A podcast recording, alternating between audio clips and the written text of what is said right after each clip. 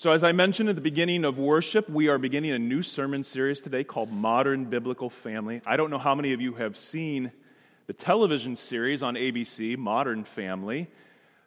But to be honest, it's like many shows today and many other political and social and media forces out there that are trying to get us to redefine family. And the question is as Christians, should we accept these revisionist views on marriage and sexuality and gender? And should we? Because, you know, it's the loving thing to do, right?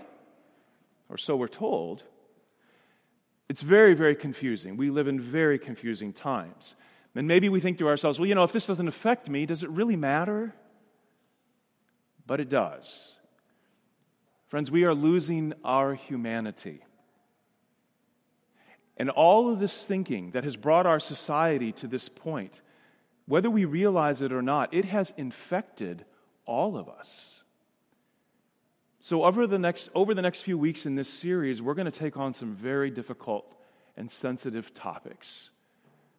What I promise you is this that we will be truthful and honest, that we will also use decorum as we discuss these things, and that we will be gentle and respectful. Now, maybe some of us are saying, Ooh, should I take the kids out right now?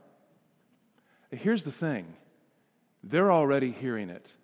They are already being influenced by all of these issues, even from the youngest age, with subtle and not so subtle messages that just impact them and hit them constantly. We can't help but shield, we can't insulate them from it. And so here's the deal if we as a church, and those of you who are parenting these days, if we are not helping our kids navigate through these issues, then television shows like Modern Family and other influences, they will be happy to shape and form their opinions for us. We have to do this. And what we must do is speak the fullness of God's truth in all of its goodness and its beauty. We have good news. And we must, above all, do it in love. As Paul would say, we must speak the truth in love. If there's one thing we as Christians should admit that we have often spoken the truth without love. And we've done it with a whole lot, we've, we've done a whole lot of damage with, oh, I am right about this. And we've done nothing but damage the other person. It's no wonder we are often accused of being so hateful. But on the other hand, you cannot have love without the truth. How many of you would have someone who loves you and say, It's okay that they lie to me or have falsehood? of course not. We have to speak the truth in love. And this series has really one goal in mind redemption. And that's what we all need. We all need healing and forgiveness. We've all got issues.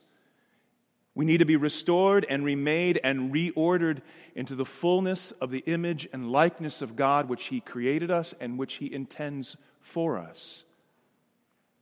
So I'm going to start with a proposal that Christianity makes about who we are. To be human is to be as much body as soul. Now, this may sound like a very strange place to start a discussion on family. And maybe we're thinking to ourselves, that doesn't even sound right, but it is.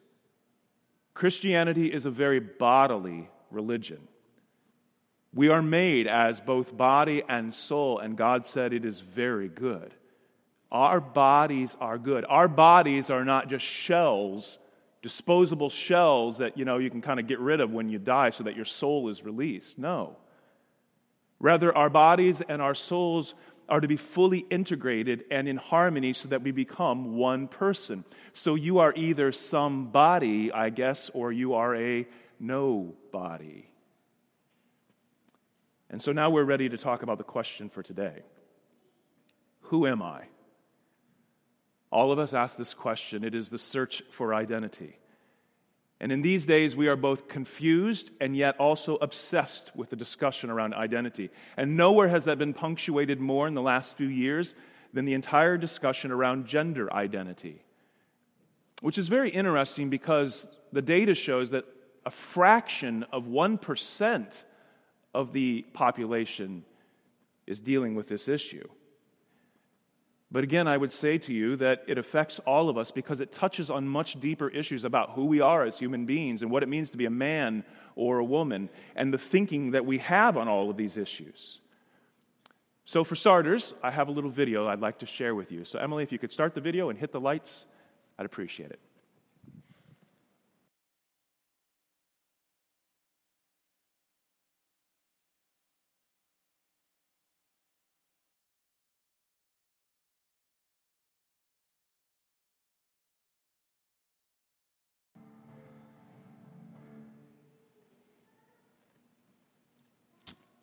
So that's what's going on in our world.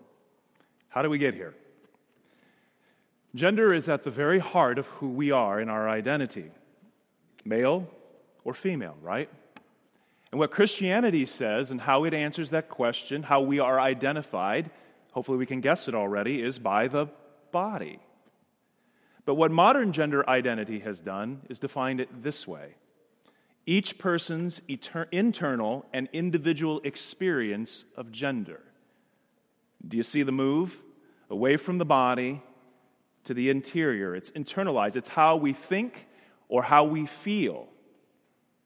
I don't know if you remember this guy from back in the day, but Rene Descartes, he's very famous for saying, I think, therefore I, I am, right?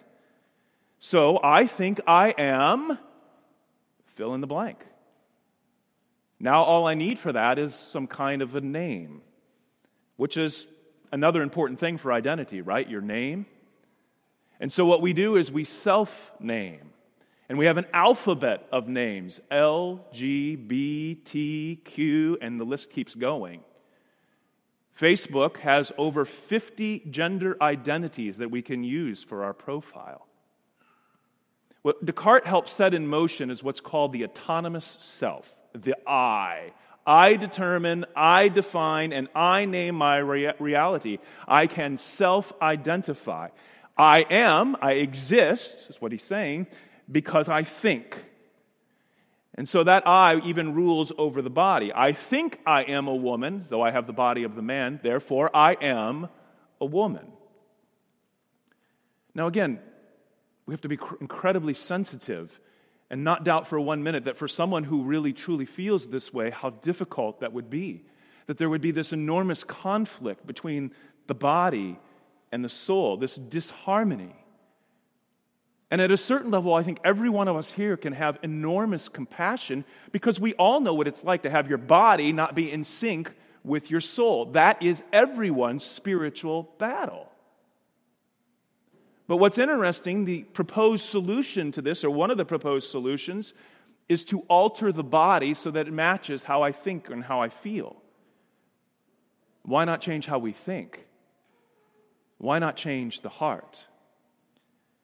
But already I will have been accused at this point in the homily of being hateful. Why is that?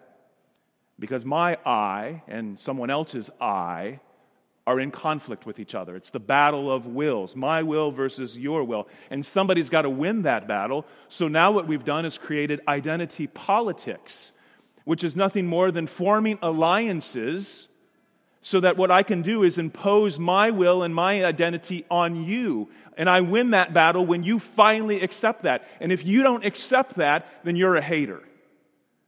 Or if I don't accept you, I'm a hater. The autonomous self is nothing new, though, really. It's as old as the Garden of Eden. Adam and Eve believed the lie that we all believe. We all can identify with this. We all believe that I can be my own God.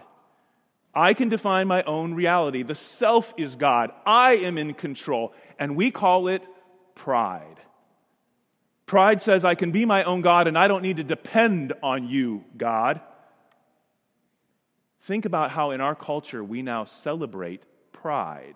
We even have pride parades.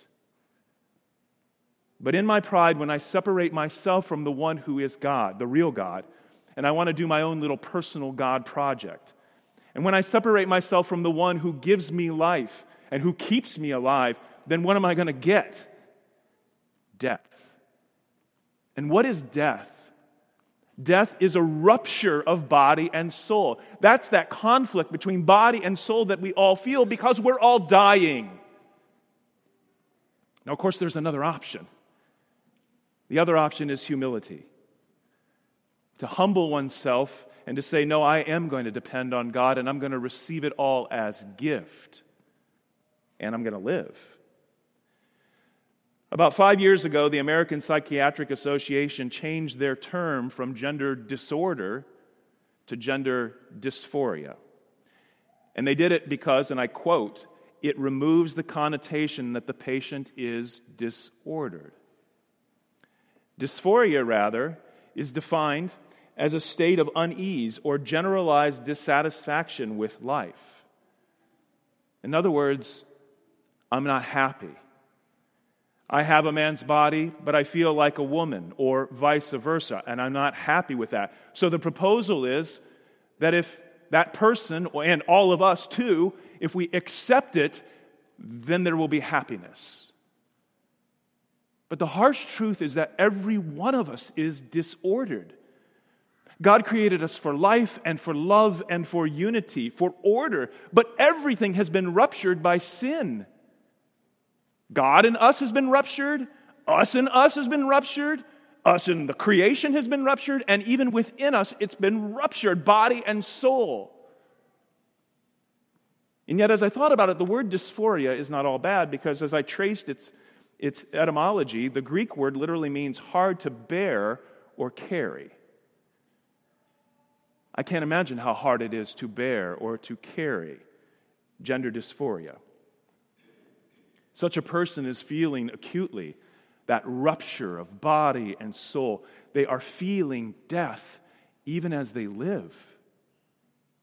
And it's no wonder the data shows that there are high levels of depression and unfortunately even of suicide. But the answer is not accepting it. That's not going to make you happy. Jesus shows up at the Jordan River and John the Baptist says to him words about him, words that we repeat every week here at the Eucharist. Behold the Lamb of God who bears and carries the mess, the sin of the whole world. The Son of God is not proud. He humbled himself and became a man, as we just celebrated during Christmas. And he took a body. Peter would say this about Jesus in his epistle. He himself bore our sins in his body on the tree, that we might die to sin and live to righteousness. By his wounds you have been healed. There's the dysphoria. When Jesus takes his body into the murky water of the Jordan River, there's already a whole crowd all around him. A bunch of people trying to figure life out and, and get their lives back on the right track. And what does Jesus do? The sinless, perfect Son of God comes and identifies with them. He gets into the water with them, with us. And then he's identified. The voice from heaven of his Father You are my beloved Son. With you I am well pleased. And so, from the water of the Jordan, to the tree of Calvary, he goes, bearing and carrying the weight of the whole world, all of our wounds, all of our disorder, carrying it all to that cross. And then what happens? Death, rupture, body and soul of the very Son of God. God dies upon the cross, and it is finished. It is finished. He puts to death our death. And yet it's not finished because he comes to life, right? All of our disorder, all of our dysfunction, all this stuff is put to death, but he comes to life in resurrection. What does resurrection do? It reorders everything, it recreates everything. Jesus comes out of the grave so that everyone who comes into contact with him, as we will this morning in this Eucharist, we are reordered. We are given new life. When we say those words of John the Baptist, Pastor Davis shouts them out to us, and we come back and say, Lord, I am not worthy to receive you. Say it with me, but only say the word, and I shall be healed. I shall be healed. Here's the answer, friends not self identifying or self naming. Here is the answer. Here is the answer. I, if what we think we should do is parade around our pride filled, disordered selves and demand that you accept this mess. No, no. What we must do is humble ourselves, all of us, all of us, and invite others to do it and allow it to get messy because it's going to be messy. If we're going to really have compassion, we can't just tell people what to do and then walk away. We got to walk with them. It's going to be messy. But we're all in it together. That's the beauty. And the best part of it is that Jesus is in it with us. He's in the water with us. He's with us. Here is the answer. Here is the answer. Here is the good news that we have for the world. We can't force them to listen, but we can keep proposing and proposing and proposing with love.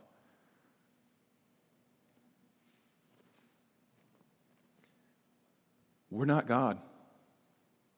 Newsflash you are not God. I am not God.